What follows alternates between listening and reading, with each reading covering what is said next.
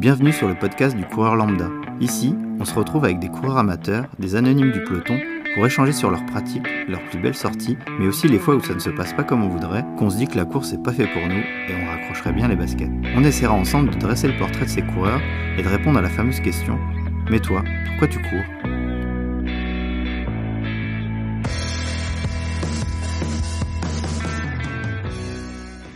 Salut à tous, bienvenue pour ce nouvel épisode.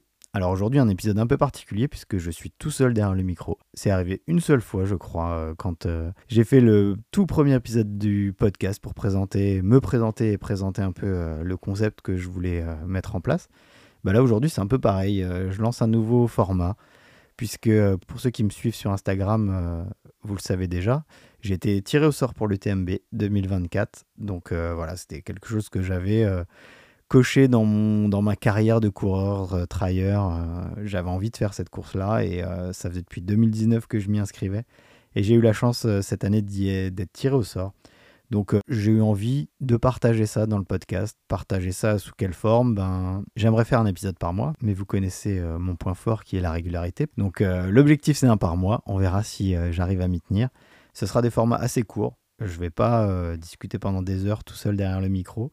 Mais le but, c'est euh, vraiment faire un point euh, à chaque fois avec une petite thématique, que ce soit euh, la planification de l'UTMB, le matériel, les séances spécifiques que j'aime faire, que je voudrais faire. Voilà, un peu, un, peu, un peu tout ça, mettre une petite thématique et surtout vous dire ben, ce que j'ai fait dernièrement, qu'est-ce qui me reste à faire, où je vais, et puis comment je me sens et comment je ressens cette préparation. S'il y a une chose que j'aimerais faire passer autour de ce format, c'est que un coureur lambda comme je le suis euh, peut euh, se retrouver à l'UTMB, peut-être une des courses les plus euh, réputées au monde, en tout cas les plus médiatiques au monde. Alors, ce nouveau format, ça ne veut pas dire que j'arrête les autres formats. Bien évidemment, le coureur lambda, c'est avant tout aller rencontrer des gens et faire leur portrait. Et c'est ce que j'aime faire et ce que j'ai envie de continuer à faire.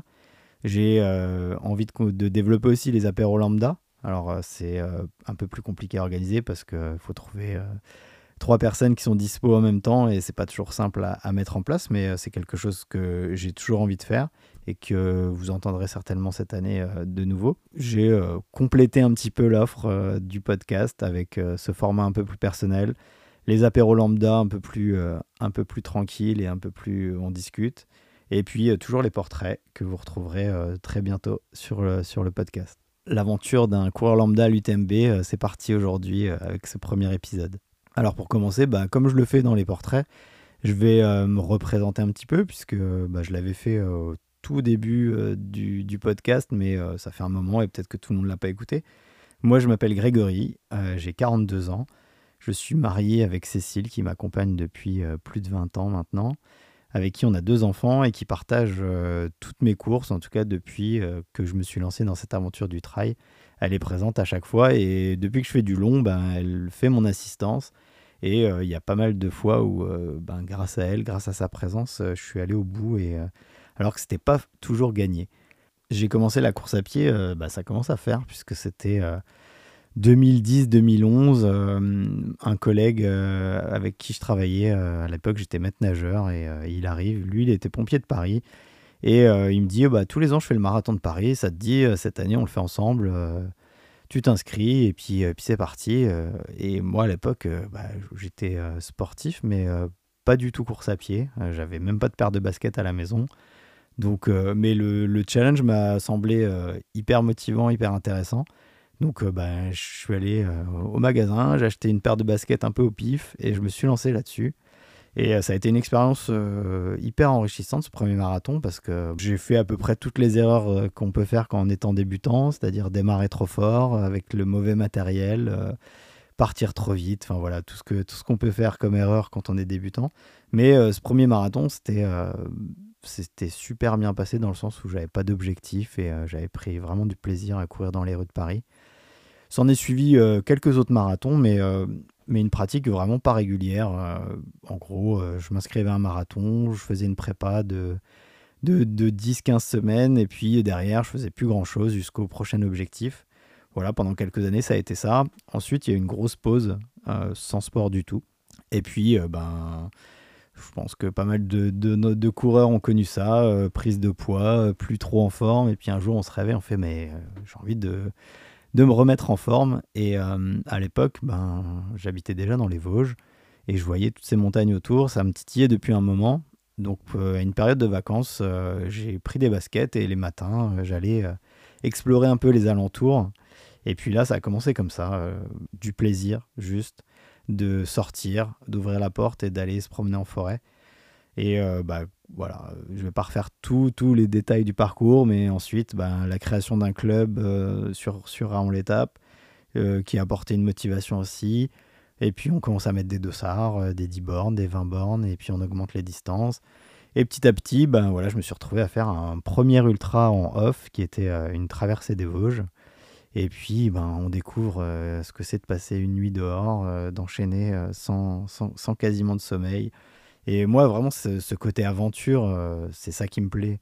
le côté aventure, de partir pendant plusieurs jours, de mettre tout entre parenthèses et pour se focaliser juste sur cette course et sur comment arriver au bout de, cette course. C'est vraiment ça qui me botte aujourd'hui. Et pourquoi, je me, pourquoi aujourd'hui je prends des dossards sur des ultras, c'est pour ça.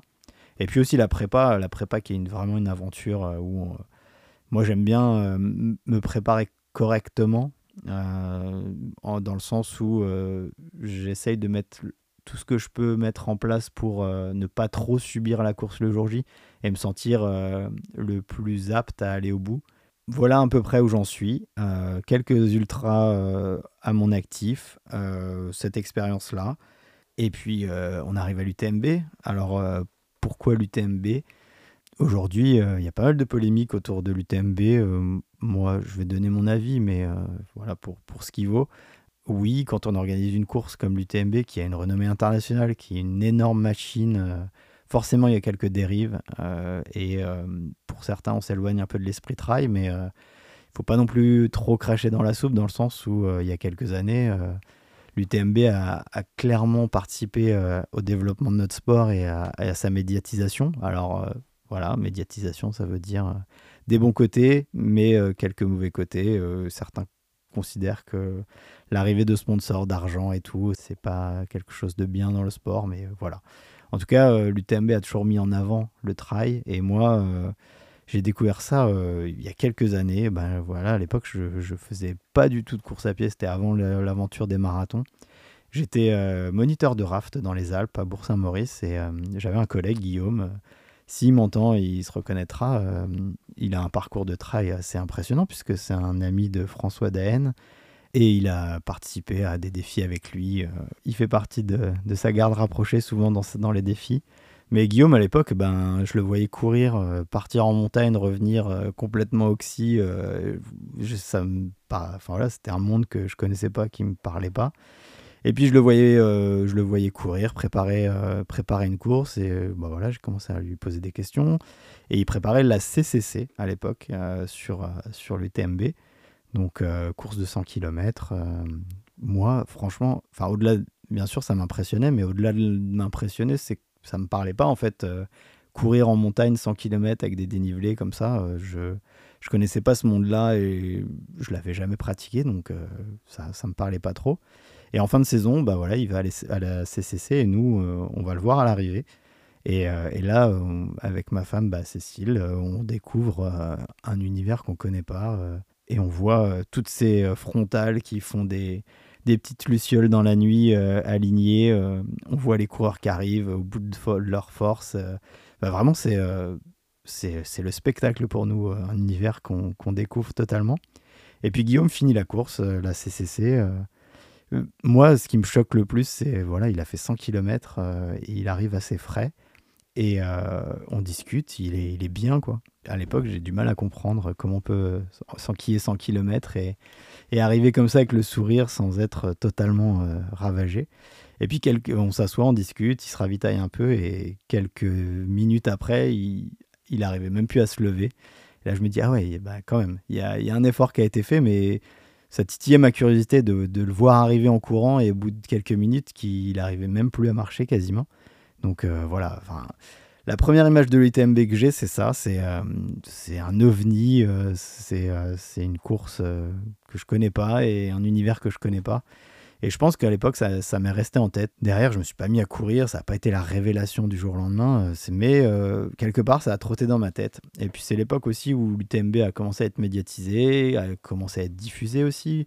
On avait un peu plus accès à des images, donc moi, j'ai toujours gardé un œil là-dessus.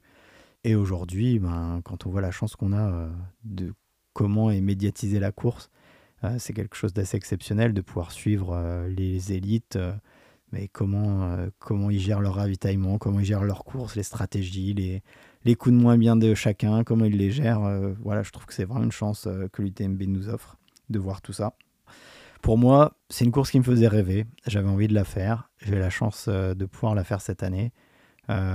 mais je suis convaincu que si on met en place euh, les choses dans l'ordre et euh, avec suffisamment de progression, euh, tout le monde, en tout cas si on en a l'envie, parce que c'est vraiment le, point clé pour aller vers l'ultra, parce que c'est en termes de préparation, en termes de temps, c'est quelque chose qui, qui, qui prend beaucoup de place et il faut en avoir l'envie, mais je pense que n'importe quel coureur lambda, euh, s'il a un objectif en tête euh, et qui met les choses. Euh, alors c'est sûr qu'il finira pas top 10 à l'UTMB du jour au lendemain.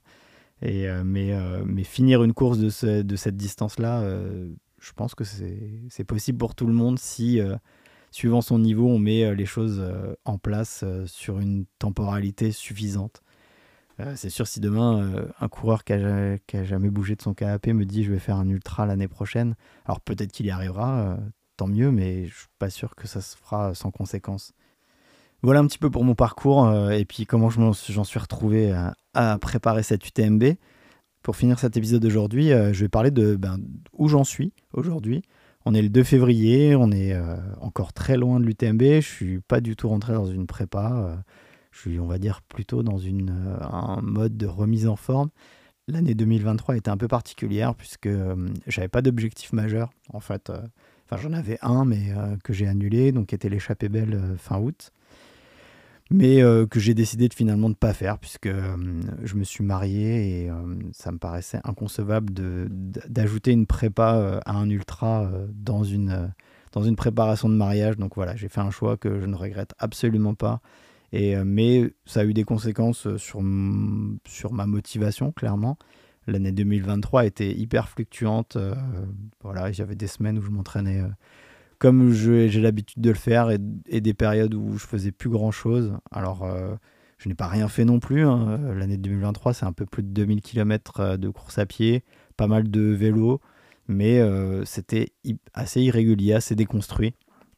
Et là, depuis début 2023, J'en parlerai un peu plus dans l'épisode suivant sur euh, ce que j'ai envie de mettre en place jusqu'à jusqu'à l'UTMB, mais là, pour faire un point où j'en suis aujourd'hui, c'est plus euh, reconstruire une routine, reconstruire une forme, parce que euh, voilà, je ne suis pas au meilleur de ma forme, on va dire ça. ça c'est pas assez correct, mais peut mieux faire. Mais là, je suis, je suis là-dedans. Reconstruire une routine, reconstruire une, une envie et puis, euh, et puis remettre, en place, euh, remettre en place des choses euh, que j'ai l'habitude de faire. Et puis on en est là. J'espère que cette aventure de 2024 dans le podcast vous plaira. N'hésitez pas à me suivre et à échanger avec moi sur le compte du coureur lambda sur Instagram. C'est toujours un plaisir de recevoir vos messages et, et de, de voir vos commentaires. Je vous donne rendez-vous rapidement pour un prochain épisode. À bientôt.